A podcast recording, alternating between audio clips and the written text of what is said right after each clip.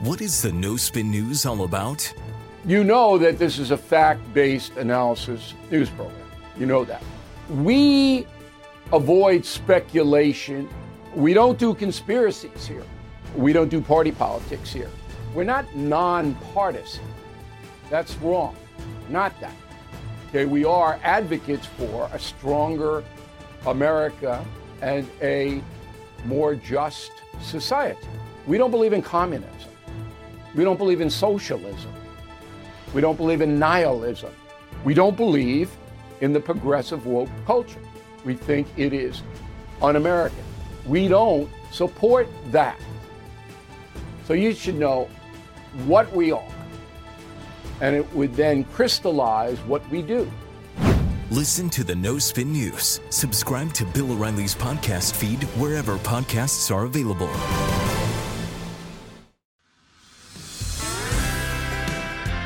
To our new podcast, Politics by Faith. So, if you're new to us, welcome.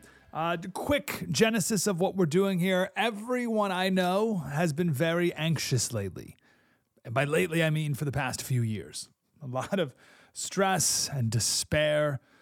Whenever you watch the news and you're just bombarded with news all the time. Me too, by the way. And I don't like it. I don't like feeling this way. So, the goal of this podcast is to give you the top story of the moment and then give you some biblical and historical perspective to bring you and me peace. Because I think a lot of my anxiety comes from this incorrect belief that this is new, that, oh, this has never happened before. Ah, what do we do? But Ecclesiastes 1 9, Solomon said there's nothing new under the sun. None of this is new. And that gives me peace. And hopefully, uh, at the end of the episode, you have some uh, extra encouragement to fight on. It's called Politics by Faith as a play on Hebrews 11 and 12, as all the Old Testament saints by faith were made strong out of weakness. So these terrible things going on in our country and the world, they can make us weak or they can make us stronger. So let's throw this anxiety off of us, not grow weary, but instead find the confidence we need to run the race with endurance. That's why we're here, and I'm grateful you're here. Please give us subscribe, and uh, we'll see how it goes. So, the story we're going to talk about today is Hurricane Ian. As I am recording this, it is a category four storm, winds of 155 miles per hour, and uh, a terrible storm surge is beginning, and that's a huge problem. Storm surges is with the, the storm pushing water onto the land, and you can get surges up to nine feet, and that, that's massive damage. Saw a picture of utility trucks, you know, those bucket trucks all lined up just as far as the eye could see, ready to deploy after the storm to restore power. But there's going to be a ton of damage. You know, we tend to not appreciate the power of nature. We're very disconnected from nature in our everyday lives. Uh, and in this case, the power of water, right? It's like there's nothing stronger. I, I was a swimmer in college. So when I first went surfing, I thought, oh, this is no problem. I'm a great swimmer. A piece of cake. And I just got crushed, just crushed trying to paddle out by like two foot waves. So water's powerful. A nine foot storm surge. And then wind, 155 mile per hour winds. I mean, that's flipping cars. It's ripping off roofs, ripping up trees. Of course, taking down power lines. You know, hopefully enough people evacuated, but some didn't. Some couldn't for whatever reason. And we pray not a lot of people die, but the destruction is going to be massive. Homes destroyed, possessions gone. Now, I want to be clear this episode is not for anyone in Tampa. I so I mean they're kind of busy now anyway, but it's not super helpful for me to roll up to somebody's house that just got destroyed and be like, "Well, you know, it's only stuff, pal. Buck up, get over it already." Like that's not very tactful, right? Wisdom requires a little tact, a little sensitivity when dealing with a sensitive issue. So, this episode is not for the good people of Tampa. But what's going on in Tampa can be a good lesson and a good reminder for the rest of us who are in a better place to hear this truth. And the truth is, nothing is yours. Have you seen the movie Father Stu? wife and I just watched it. We enjoyed it very much. Uh, Stu has a rare disease. It's like, like ALS, where his muscles are wasting away, but his mind is still all there. And he comes to the realization at the end of the movie, he says, We are not human beings having a spiritual experience. We are spiritual beings having a human experience. I love that. And this human experience that we're living, well, it's full of what the Bible calls light, momentary afflictions, even if they don't feel so light in the moment. Maybe you've had it all, but things will break down and you'll lose it all too because nothing is yours. How liberating! Oh, how freeing! You don't have to cling to everything with all your might anymore. You don't have to hustle every breath of your life to grab all you can and keep everyone else away from it because it's not yours. Nothing is yours. Do you make your heart beat? Do you make your lungs breathe? Do you command the synapses in your brain to fire at precisely the right moment and precisely the right way for your arms to move? You don't do any of that. Praise God, how liberating. Now, in your hustle for more, realize that none of it's yours and you can't take it with you. No, now, Slater, you're not being very sensitive. Okay, let's take some time to lament because there's true lament here. It is hard to lose everything you own or the things you love. Your home is gone. I mean, people in Tampa area, like, they're going to go back in a couple days and their neighborhood will not exist and just won't be there. And yeah, maybe you know that you can buy a new TV or you'll get insurance money to replace the couch, but what about that family heirloom? What about I mean, I don't know, you have one. What's your what's your most important family heirloom? I'm looking right now at my grandfather's Bible from World War II. Can't replace that. Man, it hurts to lose things like that, connections to our past. So I mourn the loss of those things for people. It's a real loss. It's the old question if your house is on fire and you got to run out of the house, what, what would you take with you? I think people used to say family pictures, but those are all on in the cloud now on your phone. So I don't know what people say anymore. My wife and I, we wrote out our wedding vows, and those are framed in the house. So I would rip that off the wall and let's get out of here. But if you lose those things, that's hard. So yes, it's worth taking a moment to lament the loss of of things and even places, right? If your whole block is destroyed. So to mourn the loss of those things that are meaningful to you. This podcast is sponsored by Talkspace. May is Mental Health Awareness Month, and Talkspace, the leading virtual therapy provider, is encouraging people to talk it out in therapy. By talking or texting with a supportive licensed therapist at Talkspace, you'll gain insights, discover truths, and experience breakthroughs that will improve how you live and how you feel. With Talkspace, just answer a few questions online and you'll be matched with a therapist. And because you'll meet your therapist online, you don't have to take time off work or arrange childcare. You'll meet on your schedule, whenever you feel most at ease. Plus, Talkspace works with most major insurers, and most insured members only pay a $25 copay or less. No insurance? No problem. If you want to make progress toward a mentally healthier place, Talkspace is here for you. Now get $80 off your first month with promo code SPACE80 when you go to TalkSpace.com. Match with a licensed therapist today at TalkSpace.com. Save $80 with code SPACE80 at TalkSpace.com. Hey, this is Vivek Ramaswamy. The media has systematically lied to you. The Hunter Biden laptop story, the origin of COVID 19, the Trump Russia collusion hoax, or how your money's being spent in Ukraine. Enough already with the lies. No more lies, hard truths only. That's what the Truth Podcast is all about. It's not standard conservative talking points. If you want that, go somewhere else. But if you want the hard truth delivered to you in a way that challenges you and will challenge me intellectually, you're not going to find anything like this on the internet. Subscribe to the Truth Podcast today on Apple, Spotify, or wherever you get your podcasts. So, what's the biblical perspective here, Slater? Help me out. Well, listen, it's easy to go to Job right now, and I'm going to do it because Job had everything. He had seven sons and three daughters. He had a thousand ox to plow his fields to make plenty of food, 500 female donkeys to make the delicacy of the day, donkey milk, 3,000 camels, basically his trucking business that he hired out for people traveling by. He had 7,000 sheep. Think of all the wool that those sheep made that he could sell. His sons used to go and hold a feast in the house of each one on his day, and they would send and invite their three sisters to eat and drink with them. So the family was close. They loved each other, loved each other deeply. Job had it made. And then he lost it all. One day, this person after person came to him and said, You've lost this, you lost that, your camels, your donkeys, everything. You've lost your livelihood. You've lost your children. You've lost it all. And the crushing news kept coming. The storm surge kept rising.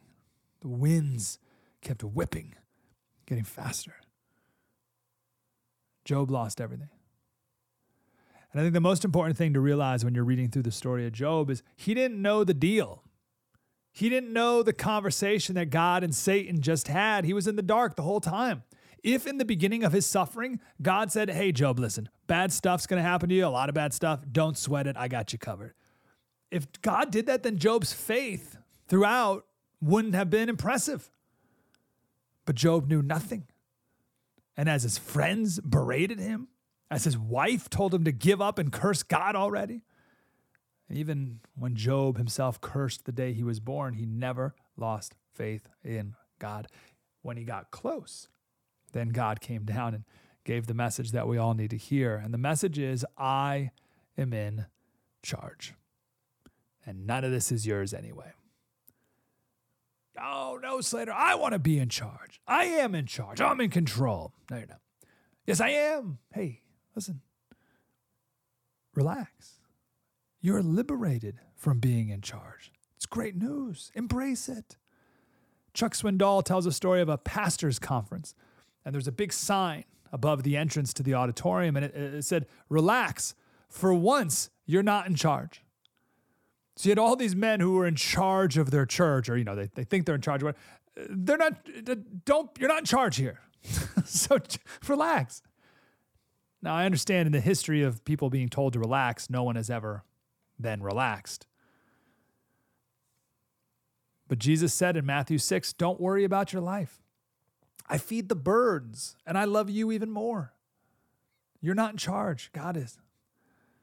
But I want to take time here to pick out one visual out of God's speech to Job. Two words that that really stood out to me that I think are just interesting and we're talking about, and that is the word behemoth and leviathan.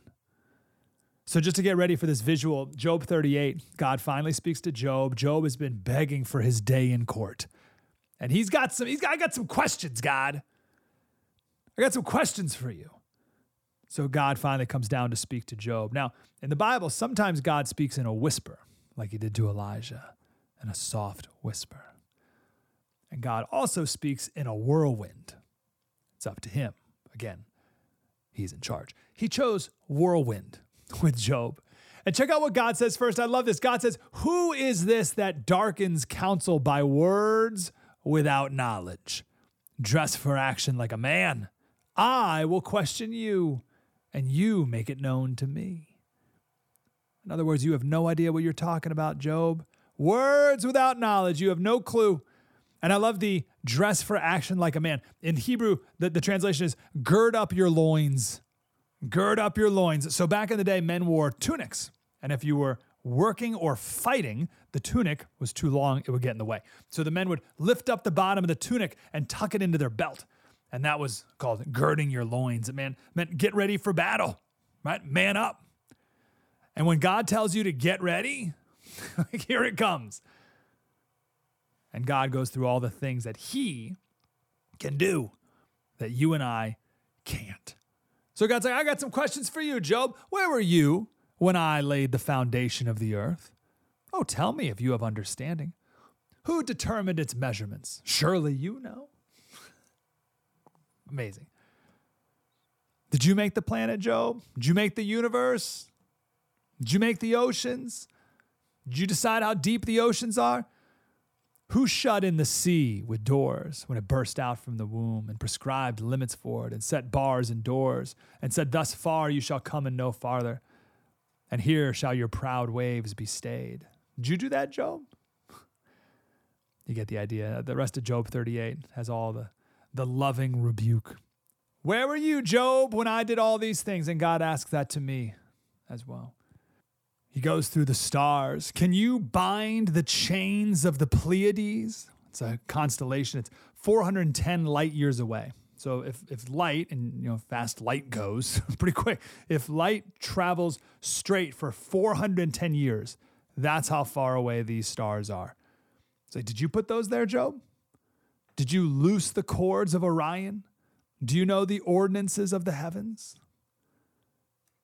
No, the point here is to make you seem very little. God talks about the sun, snow, rain, the lion, the raven, the donkeys and oxen and ostrich and horse and hawk. And finally, shall a fault finder contend with the Almighty? He who argues with God, let him answer it. you got to answer these questions. And Job fell to the ground. He said, Behold, I am of small account. Small account. Great word there. The word is uh, kalal. It can mean trifling, insignificant. It also means vile, which today has like a connotation of disgusting. But the root of the word means of low value. That's it, right? So Job's like, I get it. I don't know anything. I am of low value compared to your authority and power. And that's what God's nature can show us as well is how insignificant we are, how powerless we are compared to the power of God's creation. I imagine this hurricane, right? The power of the storm surge, the power of 155 mile hour winds. You can't contend right? But just imagine how laughable it would be if you stood in front of your house uh, and you tried to like like beat the storm back or something, right? Like like you could stand there and stop these powerful forces by yourself. No chance, no chance. And that's God's point with all this. But then he gets into behemoth and leviathan. So what is a behemoth? Well, God says to Job, "I made this behemoth. Behold." his strength in his loins, and his power in the muscles of his belly. For his shade, the lotus trees cover him. Those are 80 foot tall trees. Behold, if the river is turbulent, he's not frightened. Can one take him by the eyes or pierce his nose with a snare? Meaning, can you kill it? Are you able to kill this monstrous beast? And he goes on describing this massive animal. Now, what is this animal? What's, what's the behemoth? Some people think it's a hippopotamus. Some people say it was a type of dinosaur. No one knows. I think that makes it all the more exciting. I can tell you this animals used to be a lot bigger than they are now. There were some penguins that used to be as tall as humans. The giant freshwater turtle was 20 feet long. That's two basketball hoops laid down long. Two of. Right? There was a type of pig as big as a Clydesdale horse. There were alligators 30 feet long. The megalodon shark, that megalodon's not just the name of a monster truck. The megalodon shark were as long as 60 feet. That's as long as a, an 18 wheeler, a tractor trailer. Could you imagine a shark as big as a tractor trailer? In 1741, there were some Russian explorers who discovered what is now called the Steller sea cow. It's like this giant walrus, 30 feet long, 20,000 pounds. That's the weight of two elephants. okay, enormous. The sea cow, huge. They're all dead now. But one, and all these giant animals are dead. Said the animals used to be a lot bigger. One famous biologist, he thinks that there could still be a giant sloth somewhere in the Amazon rainforest. This is a sloth that is the height of a giraffe. like what? Like what do you mean there could still be this animal and we don't even know it? How do we not? Well, we we haven't explored all of the Amazon. We have no idea what's out there. We don't know the full extent of the animals on the land, let alone the ocean. There's a type of horse called a, a and we thought it was extinct 200 years ago. And in 1995, some British scientists were headed to Tibet and they got lost in a snowstorm and they got off track and they wound up in this valley and came across hundreds of these horses that they thought were extinct. And the local people were shocked that anyone thought something so common could be considered extinct. 1980, Some people explored a cave in Romania. They found 33 species of insects that no one's ever seen before. My favorite story uh, in the 80s, a scientist from the Smithsonian did something that no one would be allowed to do today. He went to the middle of the rainforest in Panama, laid nets under 19 rainforest trees, and sprayed them with insecticide fog. And all these dead animals came tumbling out of the trees into the nets. And he discovered 1,200 new types of beetles. Over a thousand. He concluded there might be 100 million types of insects in the world. And we're not even close to knowing them all. God knows them all. Do you know how many animals go extinct every year? What do you think? How many animals go extinct? Two? One, two? Scientists believe 2,000 species go extinct every year. 2,000. You're like, holy cow, we're to run out. We're to run out of animals. Nope, that's only 0.01% of the species on the planet. And don't worry, we discover 18,000 new species every year. It's about 50 a day. Wouldn't you think if someone discovered a new species, it'd be like a huge deal, it'd be front page news? No, they discover 50 a day. But the people who do this, they're like, oh, found another one today. this guy's like, oh, I discovered six new species. they discover them all the time. And I love these stories because we have no idea what's out there and God knows everything. And that's his whole point with Behemoth. He made it. And whether it's a giant dinosaur or you want to think of it as like just this like poetic beast or you want to think of it as a hippopotamus, which by the way is literally the deadliest land animal in the world. So no puppy dog, even if it's just a hippopotamus. The point is you're scared of it. God's not. And then God turns to the Leviathan. Same idea, but this is an animal of the sea. Maybe even more intimidating. God says, Can you draw out Leviathan with a fish hook? So, what's a Leviathan? Some say it's a crocodile. I say bigger. Again, there used to be crocodiles that were over 30 feet long and as tall as a human. So, like the thickness of this crocodile was six feet tall. Like the, the, the, right? He says, uh, God says, Could you catch it with a fish hook? no chance. And I love this so comical. Will the Leviathan make many pleas to you? Will he speak to you soft words? Will he make a covenant with you to take him for your servant forever? Like, can you domesticate this Leviathan? No, the Leviathan will destroy you. He's ferocious. He counts iron as straw and bronze as rotten wood. The arrow cannot make him flee. For him, sling stones are turned to stubble. But God is bigger. He says, Who then is he who can stand before me? No one. The Leviathan is a bloodthirsty, brutal killer and submissive to God. And we should be too. King Nebuchadnezzar figured this out eventually. He says, He does, God does as He pleases with the powers of heaven and the peoples of the earth. No one can hold back his hand or say to him, What have you done? It's true submission, right? That's King Nebuchadnezzar saying, I may be king of certain people here on earth, but I can't breathe without you. I can't move my muscles without you. You're in charge. Nothing is mine. The point of all this is to make you feel very little. And that's why Job says, I repent in dust and ashes. I consider myself nothing more than the dust and the ashes beneath me. Do, does, this, does this all make you feel little? Do you feel little compared to the behemoth and Leviathan? Do you feel little compared to the power of hurricanes? Should. They're mighty. They'll rip your house to shreds. Your house feels sturdy, but a hurricane will crush it like Lincoln logs.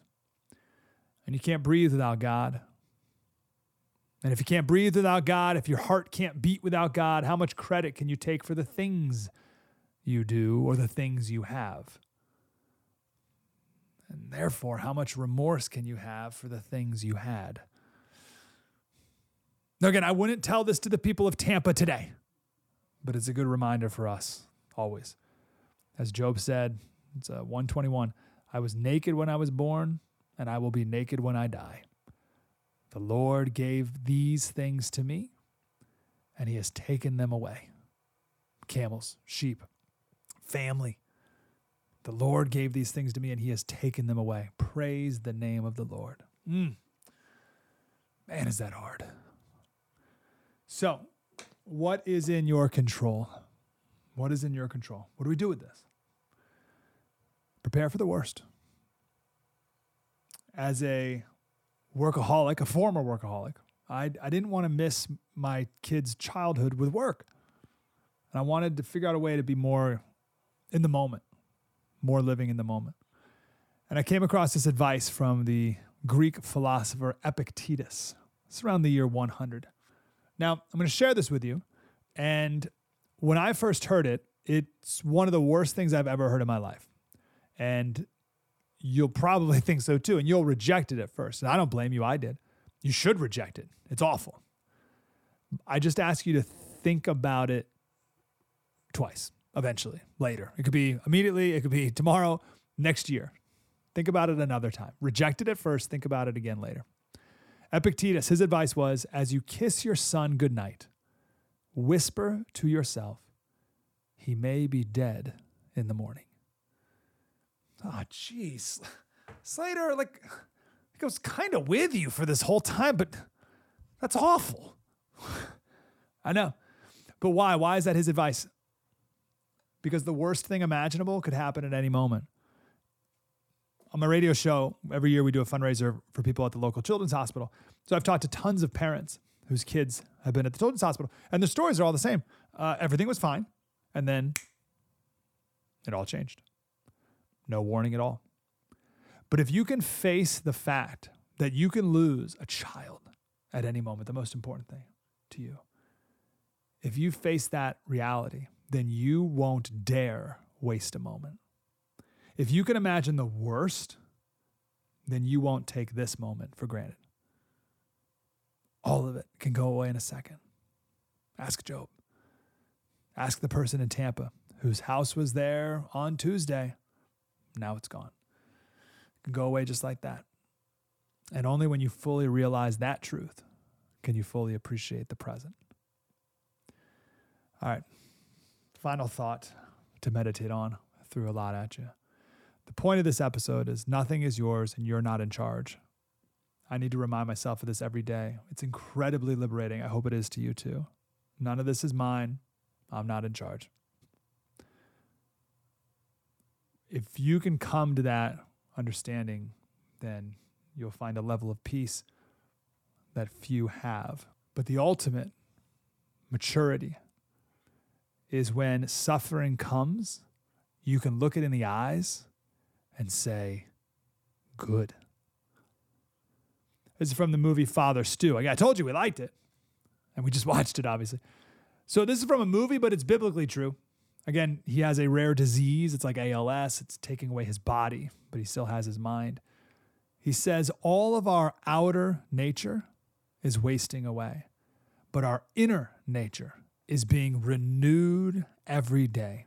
Inner getting stronger every day. 2 Corinthians 4:16.